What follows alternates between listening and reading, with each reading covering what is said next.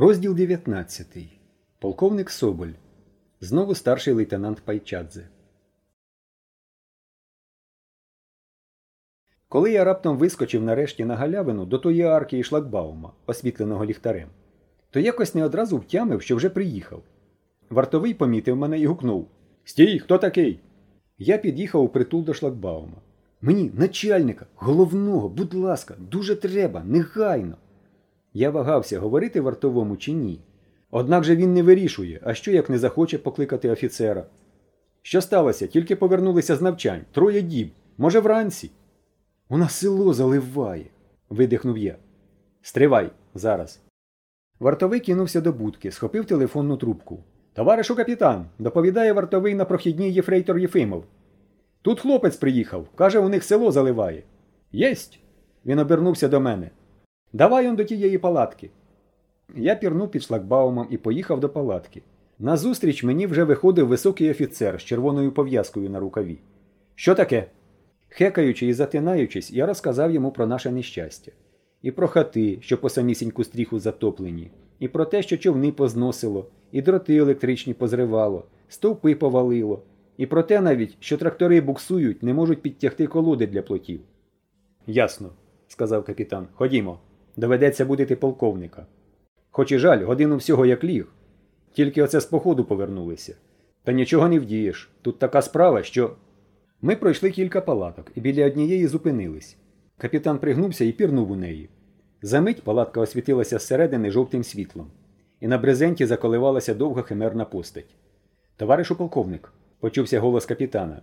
Вибачте, що турбую, але справа серйозна. У сусідньому селі повінь. Затопило хати, потрібна допомога. Хтось, очевидно, полковник прокашлявся і мовив густим неквапливим басом. Значить, так. Підніміть поки що офіцерів, начштабу, начартилерії, транспортників, командирів мотострілецьких батальйонів. Інших не треба, хай відпочивають. Мені враз перейняло подих. Вчулося, що ніби це той самий голос, що говорив зі мною по телефону. Хто сповістив про повінь? Хлопчик, товаришу полковник, на велосипеді примчав. Хай зайде. З палатки вийшов високий капітан. Зайди, з тобою полковник хоче поговорити. Я зайшов у палатку. На вузькому залізному ліжку сидів, натягуючи чоботи огрядний лисуватий чоловік. Він був уже в галіфе, але ще в майці, і мені одразу впала у вічі якась дивна невідповідність. Обличчя в нього було немолоде, у глибоких зморшках із сивими скронями і засмагле аж чорне, а тіло, навпаки, білісіньке, чисте, молоде, запуклими, як у борця, налитими силою м'язами, і шия теж, як у борця, товста і дужа. І таке було враження, що та голова не от того тіла. Здрастуйте, привітався я. Здоров, сідай. Ну, розказуй, що там у вас. Я сів на лаву біля столу і став розказувати. Поки я говорив, він вдягнув кітель, що висів на стільці коло ліжка, з полковницькими погонами і кількома рядами орденських колодок на грудях. Ще я не закінчив розказувати, як почали заходити офіцери. Тихо віталися. Він, не перебиваючи мене, мовчки показував їм на довгі лави, що стояли круг столу. Вони сідали. Зайшов старший лейтенант Пайчадзе. Здивовано звів брови, пізнав. Ледь усміхнувся. Але слів моїх усе зрозумів, нахмурився. Нарешті я замовк. Полковник підвів очі на офіцерів, обвів їх поглядом. Всі? Так, товаришу полковник, відповів високий капітан. Полковник підійшов до столу, витяг з планшета карту, розстелив. Товариші офіцери. Хто ще не зрозумів, пояснюю. В сусідньому селі повінь. Річка вийшла з берегів, прорвало греблю, затопило хати, гине худоба, майно. Треба евакуювати населення, худобу, майно. Ось уявний район дії. Затопило, очевидно, цю частину села, в долині біля річки, цю вулицю, оці хати. Підходи отут, тут і тут. Полковники і офіцери схилилися над картою. Чого вони так зволікають? з досадою думав я. Замість того, щоб одразу підняти всіх по тривозі, кинутися по машинах і в село, наради якісь проводять. А там люди вже, може, гинуть. Тільки потім я розшолопав, що на все це пішли лічені хвилини. Просто то була дисципліна, організованість, які виключали безладдя і метушню. І я зрозумів, що робити швидко це не обов'язково хапатися і поспішати. Але це я зрозумів тільки згодом, а тоді досадував, що вони, на мій погляд, дуже повільно повертаються. Значить, так, казав полковник. В операції братимуть участь бронетранспортери, два мотострілецьких батальйони, перший і третій, три малих арттягачі. Діяти будемо за обстановкою. Тривогу по табору не оголошувати, людей піднімати тихо, без галасу, інших не будити. Готовність. Він глянув на годинника. І в цей час на стільці коло ліжка задзищав телефон. Полковник підійшов, зняв трубку. Полковник Соболь слухає. А? Так. Здрастуйте. Здрастуйте, товаришу Шевченко. Так, уже знаємо. Через п'ять хвилин виступаємо. Звідки? Звідки знаємо? Та тут нам сповістили. Він глянув на мене, усміхнувся, прикрив трубку рукою, спитав тихо, як тебе звати? Секретар райкому дзвонить. Ява, розгубився я і додав Рень. Один товариш, я варень. Знаєте? Так, так. Добре, передам. Значить, через п'ять хвилин виступаємо, товаришу Шевченко. Не хвилюйтеся, все зробимо, що в наших силах. До побачення. Полковник поклав трубку, знову глянув на годинник. Готовність через чотири хвилини. О другій чотирнадцять. Виконуйте. Мить і палатка вже була порожня. А тобі секретар райкому просив передати подяку за ініціативу і оперативність. Він, виявляється, знає тебе. Я почервонів і опустив очі. То він матір мою знає, а не мене. Вона депутат. Полковник накинув на плечі довгий, майже до п'ят зелений плащ з каптуром, без рукавів, і ми вийшли. З палаток вискакували, на ходу поправляючи гімнастерки, солдати, і бігли до артилерійського парку. І не чути було ні криків, ні вигуків, ніякого галасу. Тільки тупотіли і гупали по доріжках чоботи. У парку заводили машини.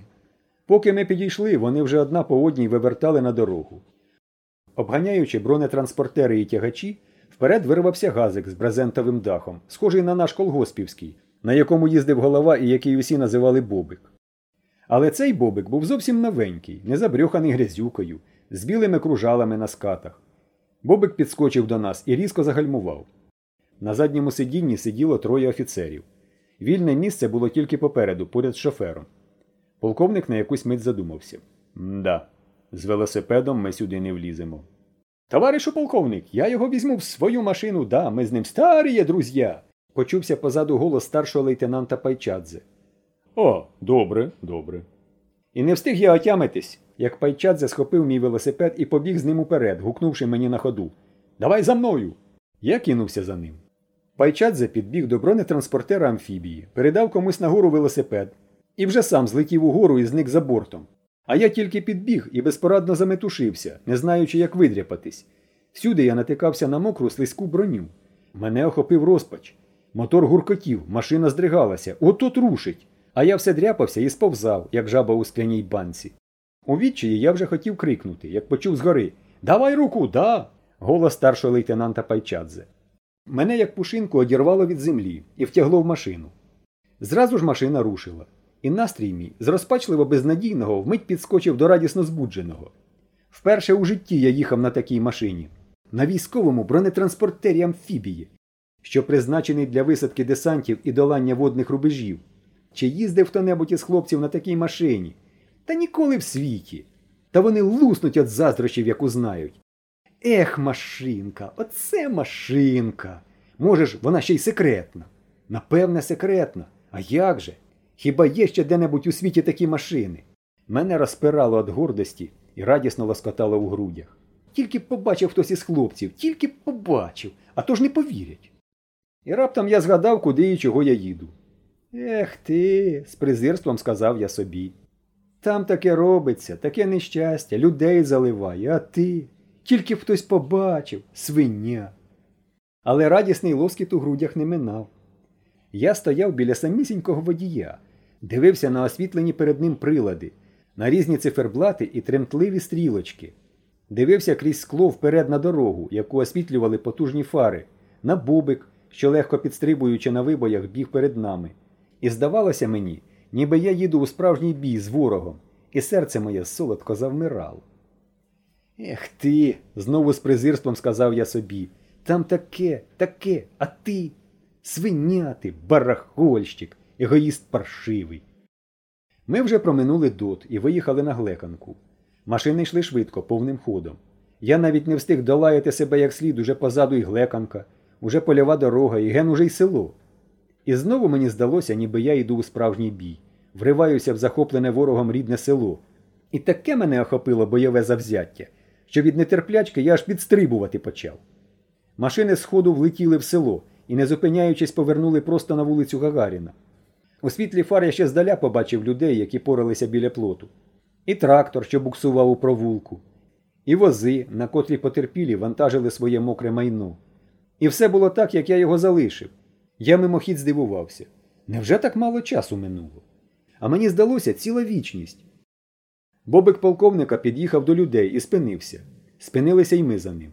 Полковник і офіцери вилізли з машини. Наш старший лейтенант Пайчадзе теж скочив на землю і підбіг до них. І враз, де й узялися біля них і голова Іван Іванович Шапка, і секретар сільради Халабуда, і директор школи Микола Павлович, і зоотехнік Іван Свиридович. Коротше, все наше сільське начальство. Вони оточили офіцерів і всі разом збуджено заговорили, розмахуючи руками. Слів не було чути, бо в машинах гуркотіли невимкнені мотори. А я весь напружився, зіщулився і завмер. Я думав про одне аби тільки мене не висадили зараз з машини, тільки б дозволили залишитися. Ну, будь ласка, ну що вам, шкода? Ну, забудьте про мене, ну, не чіпайте, будь ласка, ну, причитував я сам собі, і боявся підвести очі, щоб не зустрітися поглядом із старшим лейтенантом, чи з водієм, чи з солдатами. Їх було всього п'ятеро на машині.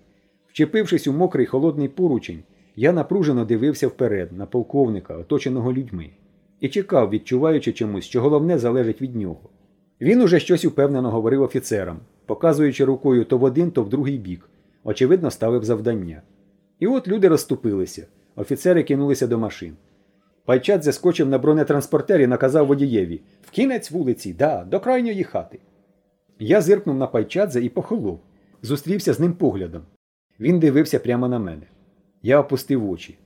Зараз він скаже злізай, і все. Просити, вмовляти, переконувати в такий момент просто неможливо, не до того. Але замість злізай, Пайчадзе сказав давай. І не мені, а водієві. І водій крутонув кермо, і, обминаючи бобик, машина рушила прямо до води. Тільки сиди, не рипайся, почув я над собою голос Пайчадзе. Я зітхнув і з вдячністю звів очі на нього. Але він на мене вже не дивився, він дивився вперед. Шофер вімкнув верхню фару прожектор, і вона прорізала темряву далеко вперед. І куди тільки сягало око, всюди була вода, хвиляста, буруниста, темна. Хвилі вже з хлюпотом билися об борти машини. Вона все глибше глибше занурювалась у воду. Водій перевів якийсь важіль. Позад машини закипіла, занутрувала вода. І враз я відчув, що ми вже не їдемо, а пливемо.